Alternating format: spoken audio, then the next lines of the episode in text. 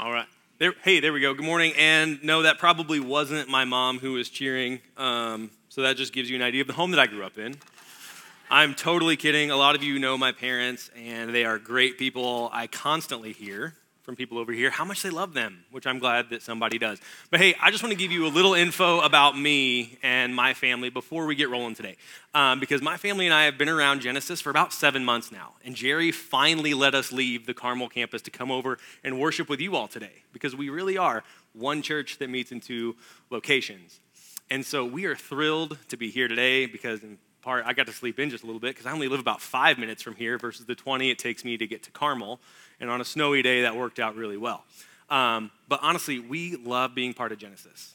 Steve and Joel both talked about how often we hear about the community around here. And we've gotten to experience it. In the first week, two weeks, we felt like we were part of the family. So all of you played a part of that because that's just part of our DNA here. So thank you for that. But we also love being here because we feel like God's doing something really special inside of Genesis right now. And we feel like he's doing something special inside of Genesis because he wants to do something through Genesis in the weeks, months, and years to come. And to give you a total spoiler alert about where we're going today, but um, it's the fact that he's sending all of us out. Joel mentioned that God welcomes us in as sons and daughters into his own home. But he welcomes us in and prepares us to send us back out to carry that same message to other people, that there is still room in the home for more people.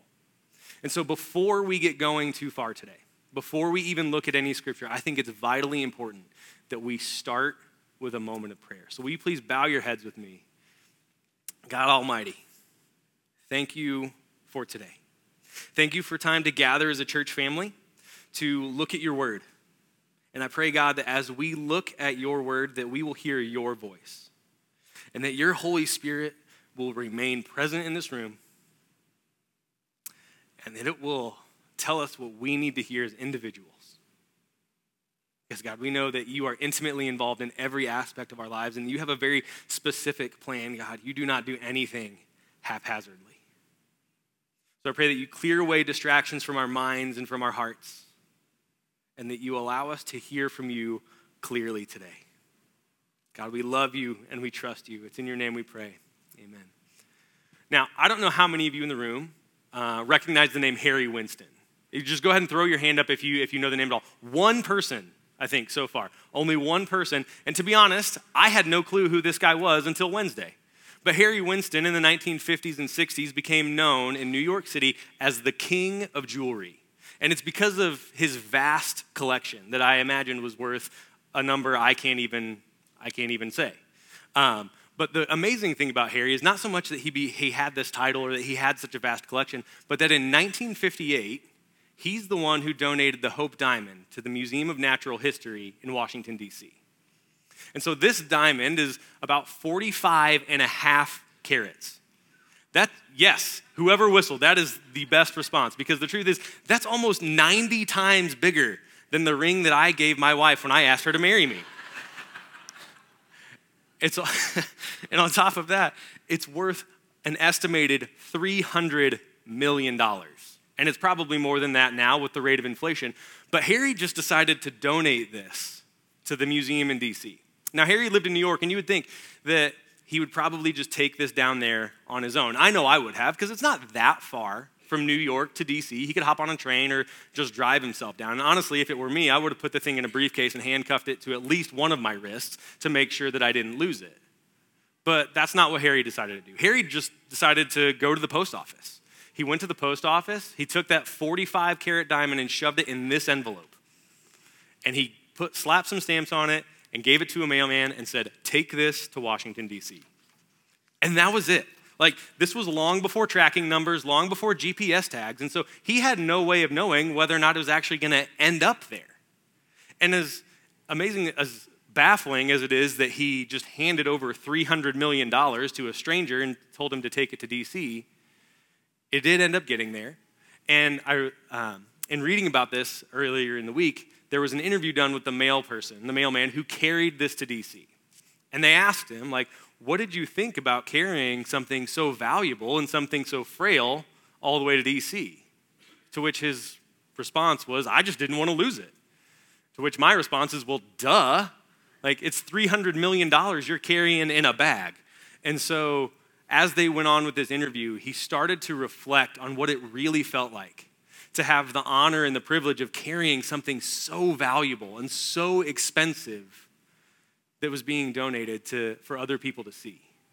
But on top of that, he also started to recognize and acknowledge and process the overwhelming fear of responsibility that came along with it.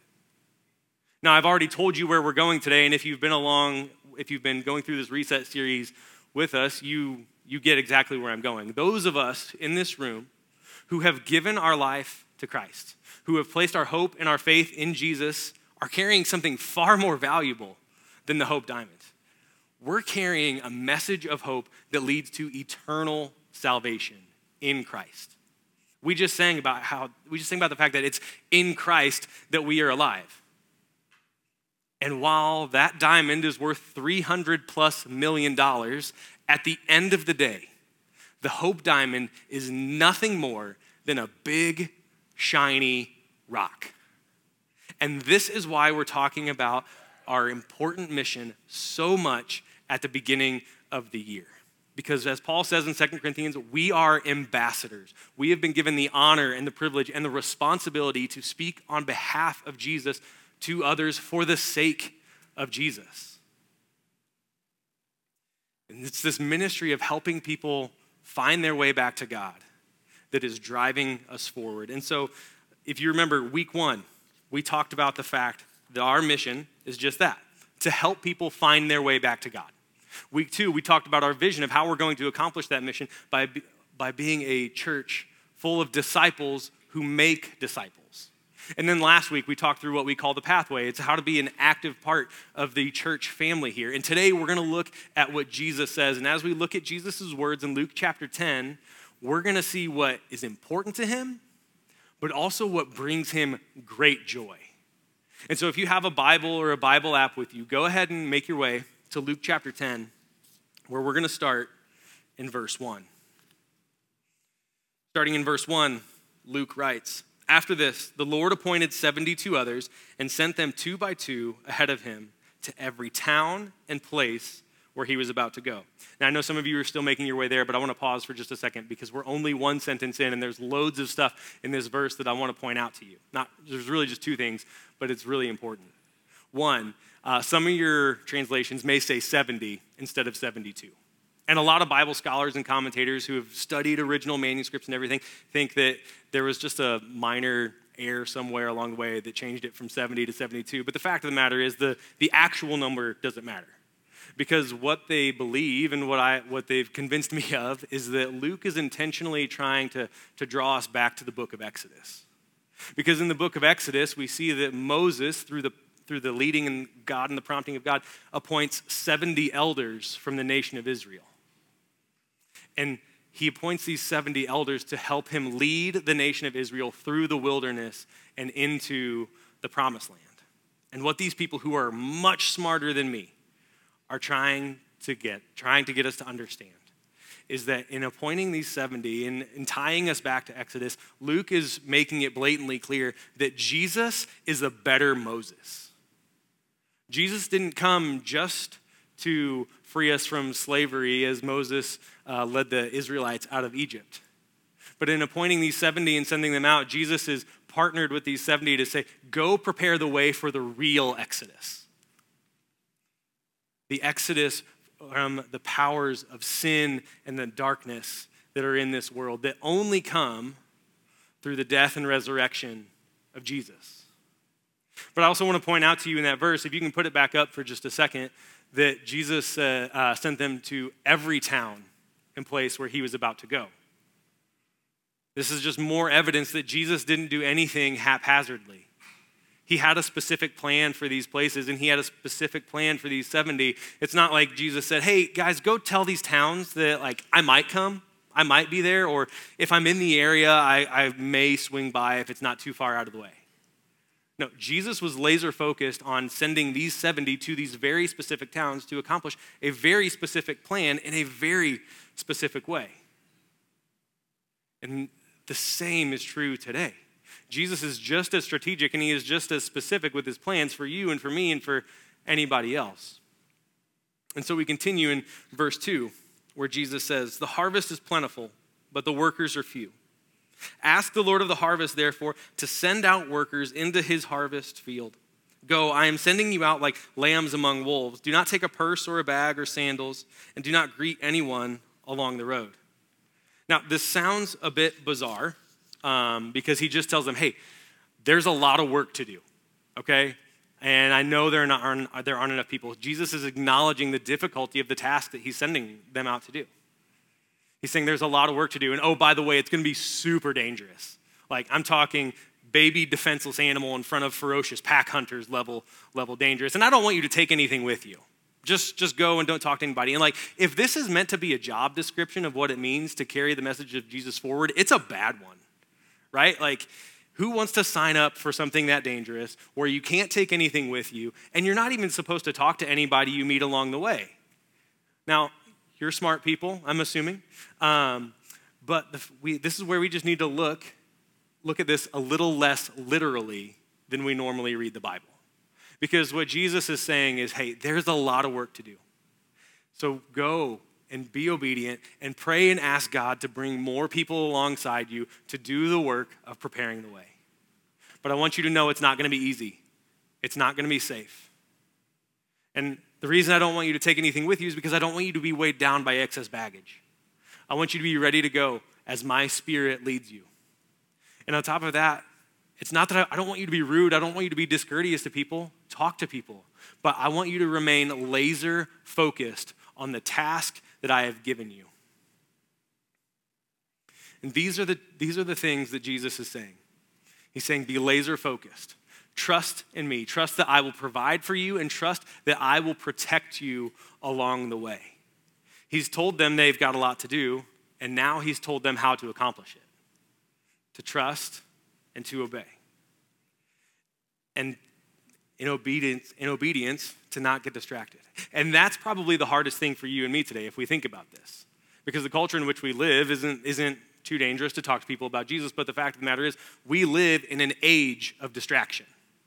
Whether it's social media on your phone, or working too many hours to pay for things you don't really need, or overly packed schedules to make sure your kids have all the right experiences and the right opportunities, we all face distractions all the time.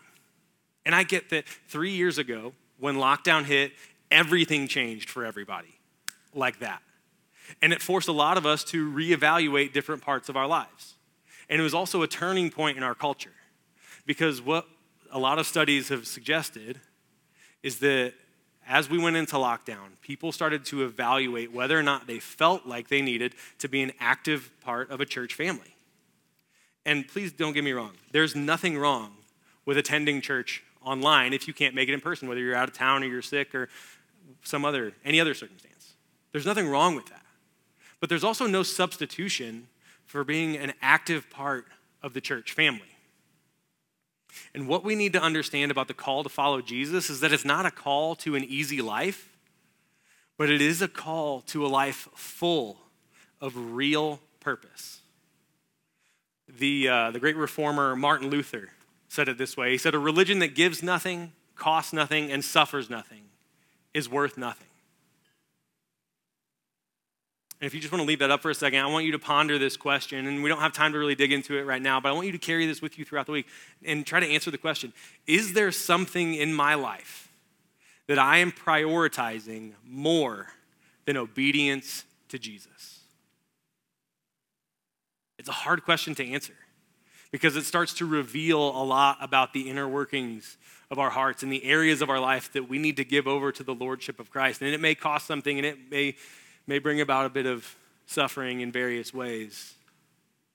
But at the end of the day, it leads us to a life of real purpose. And so, continuing with Jesus' words in verse 5, he says, When you enter a house, first say, Peace to this house. If someone who promotes peace is there, your peace will rest on them. If not, it will return to you. Stay there eating and drinking whatever they give you, for the worker deserves his wages. Do not move around from house to house. And when you enter a town and are welcomed, eat what is offered to you. See, as we follow Jesus and we respond in obedience, God is going to open up some doors that we don't expect. And some of those doors are going to have great experiences, and some of those doors are going to close on you. But Jesus tells us in these verses and a few and a few others that when this happens, to just move on. Move on and, fo- and, and remain laser focused on carrying forward the most valuable message that you can. Years ago, I worked with this guy named Jason. Uh, Jason's probably about 15 years older than me or so, and so he was probably in his mid to late 40s at the time.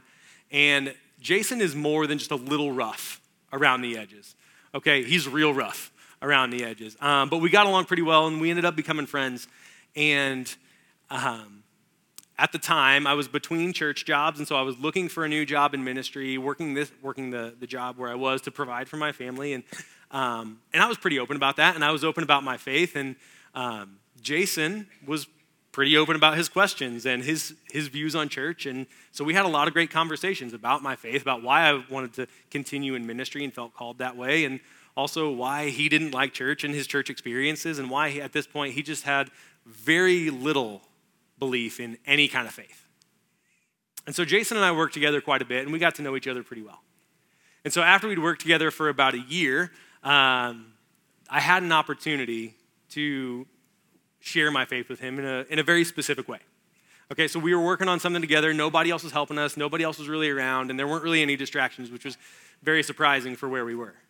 And so, as Jason and I were working on this, I thought, here's my chance. Now I can do it. So I laid out for him what the gospel means. Like I laid out what Jesus did for us and why that matters and the fact that we can never do it on our own and like what that means for me and the, and the changes that that has made in me and how I want to respond because of that. And I thought this is this is as I'm telling him this, which it wasn't perfect, but it fit our relationship. Um, and it, I wasn't planning to do it this day. But as I'm sharing this, I'm thinking this is perfect. Like Easter's just a few days away. And so I ended all of this that I'm telling him in, eh, with an invitation to just come and see. Like, come to Easter service with me and my family and just see what it's all about and investigate it for yourself. And so I lay all this out and thinking, okay, this is going really well. And this was his response.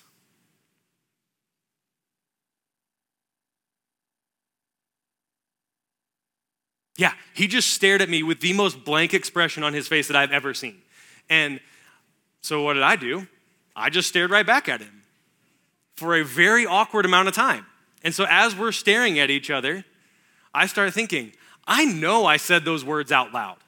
Like, I know for sure that he heard these words. Why isn't he saying anything back to me? Because, like, he always has something to say and he always has to have the last word. And so we just continued to stand there and we just stared each other in the face for a very awkward amount of time while I waited for him to either accept the invitation and, and accept what I had laid out for him, maybe ask some questions, or respond with a bunch of words that I'm not allowed to say up here. And so we just continued to stare. And then he finally broke the silence with, Well, let's get back to work. And that was it. No other response than a blank stare and, Hey, let's just get back to work. And I thought, What in the world just happened? But what I want you to understand is that in doing this, in, in responding to the call to carry Jesus' messages forward and doing it obediently, you're going to have some great experiences. God is going to open doors and he's going to, you're going to see him do amazing things in the lives of people as they come to faith. At the same time, some of those doors are going to close on you real fast and real hard. And some of them, like my experience with Jason, they're just going to close real slow and awkward like. But the point remains following Jesus, followers of Jesus, have been given a message to proclaim. And here's how we're supposed to do it. Look at verse 9, where Jesus says, Heal the sick who are there and tell them, The kingdom of God has come near to you. And here's where all of this is going Jesus wanted these 70 to represent him in these specific towns and villages he was sending them to. He gave them the authority to do what they had seen him do, and he wanted them to actually do it. And as they did it, they were to tell people, the kingdom of God is near.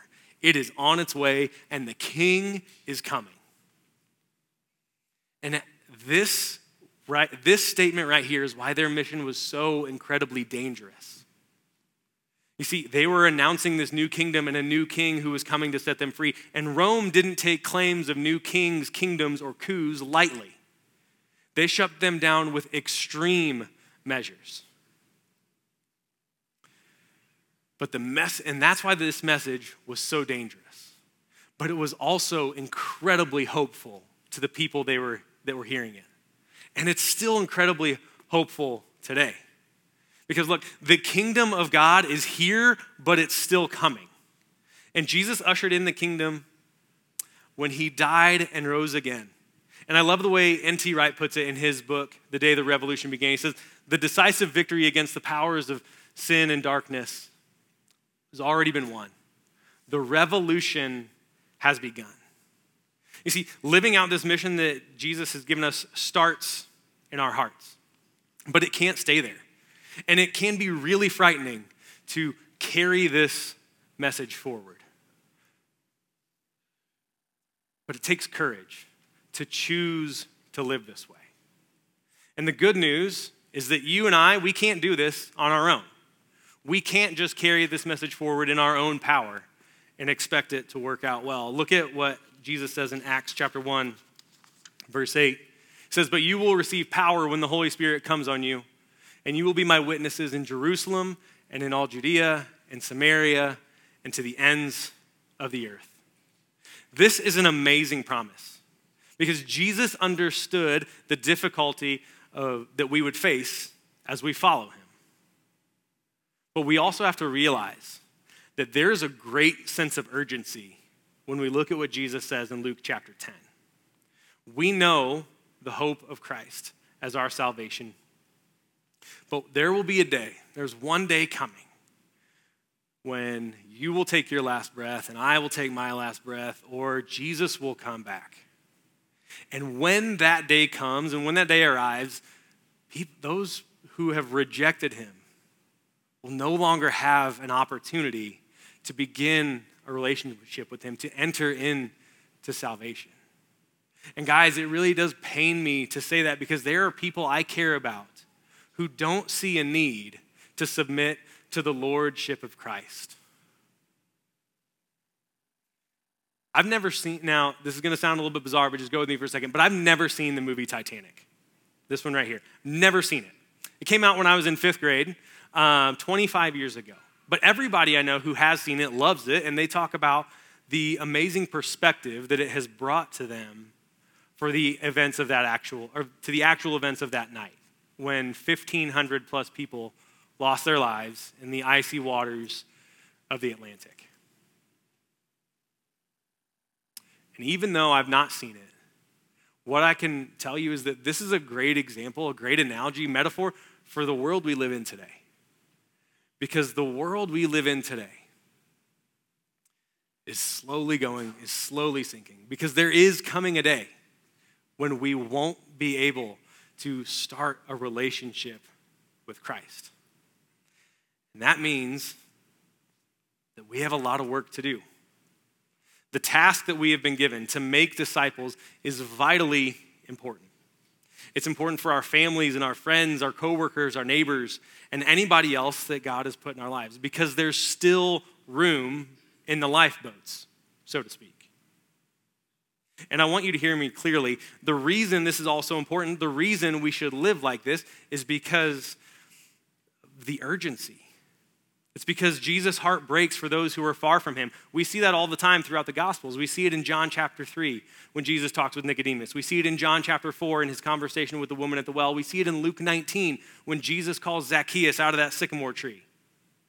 And it's the fact that Jesus' heart breaks for those who are far from him that prompted Peter to write in 2 Peter 3 9 that God is not slow in fulfilling his word, he is patient not wanting anyone to perish, but everyone to come to repentance. And this is why we are spending so much time focusing on our mission of helping people find their way back to God. Because as followers of Jesus, we have been charged with the same task as these 70. But 2,000 years later, we often find ourselves asking things like, How do I even get started? I don't know if I'm prepared for this. I have no clue what to do or what to say.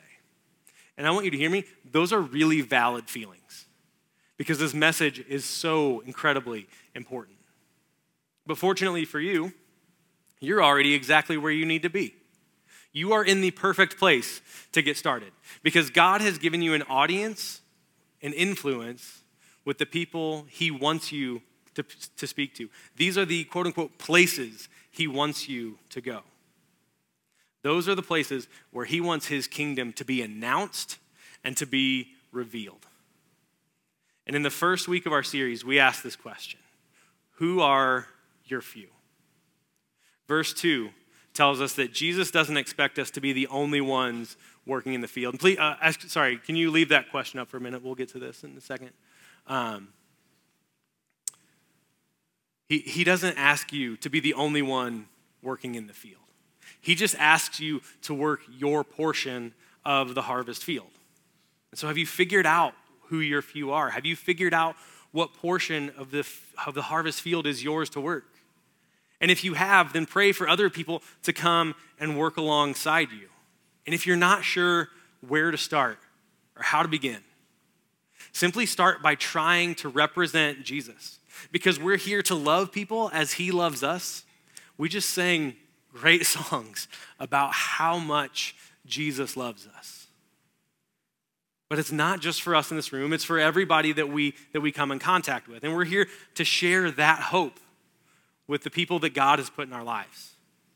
And that's the basis for why we're going to study through the book of Acts as a whole church. We're asking our connections, connection groups to study through Acts with us, to read through the book of Acts with us. Even GSM students are going to read and study and discuss the book of Acts. Because of what Jesus says in Luke chapter in Luke 10 verse 2, which is so important. The harvest is plentiful, but the workers are few. And so ask the Lord of the harvest to send out more workers into his harvest field. See, Jesus is clear that he knows there's a lot of work to do. And that the most challenging part of this is that there's not, there aren't enough people to work alongside us. But if we break this down, there are three distinct parts that I want to look at. One, the harvest is plentiful. Like, there's, like, as we've already said, there's a lot of work to be done. Part number two, the workers are few, and that's just the reality of the situation. But the hopeful part is in part number three ask the Lord of the harvest to send out more workers. Ask, pray, and ask God as you faithfully do your work in your portion of the field to send more people and work alongside you. And so here's our response to this verse as a church. One, we have to pray for more workers. And we're going to do this all year long.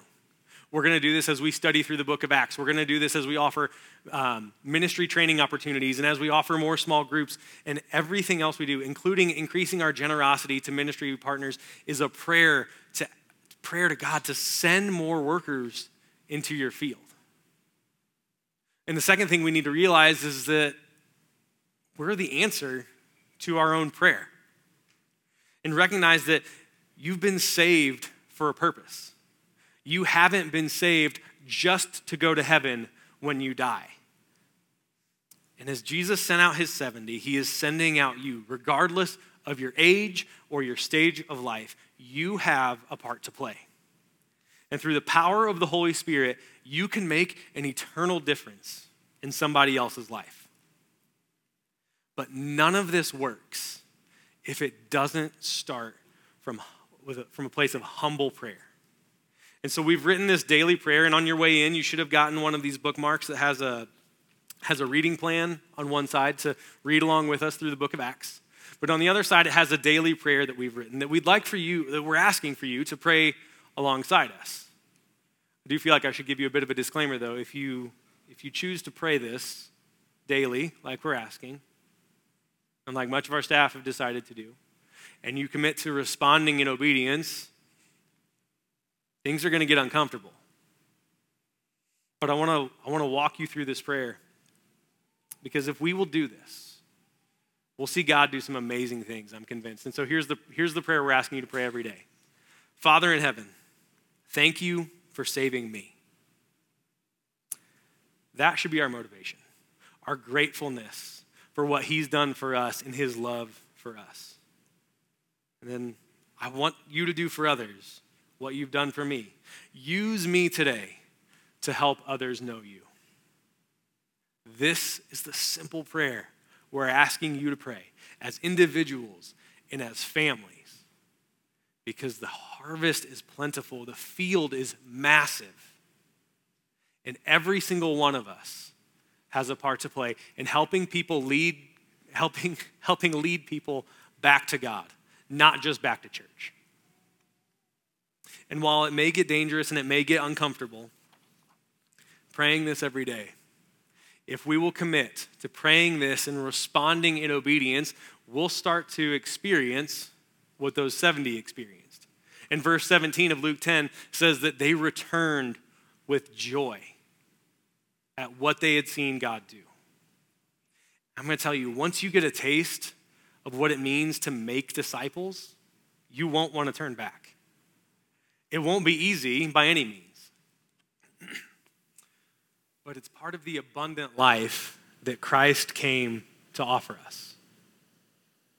Because when we finally grasp that we only live because Christ lives in us, working the harvest field doesn't become an inconvenience. It doesn't become a task. It becomes a great joy. And on top of just becoming a great joy for us, verse 21 tells us that it becomes a great joy for Jesus as well. Because verse 21 says that when they came back and he, Jesus was hearing all of the things that they did and the joy that they had, he was filled with joy through the Holy Spirit at what the Spirit had accomplished in beginning this true exodus. And when we prayerfully and obediently engage in the mission of Christ with the places he wants us to go, the people he wants us to carry this message to, it brings great joy to the heart of God. Gracious God, thank you for what you have done in our lives. Thank you for ushering in your kingdom into the world that you created so that you could begin the real exodus, that you could begin the process of saving your children.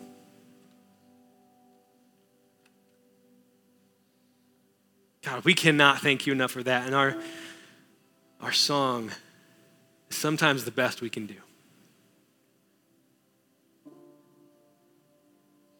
And God, I pray that every one of us here today will have our heart broken by you for the people in our lives.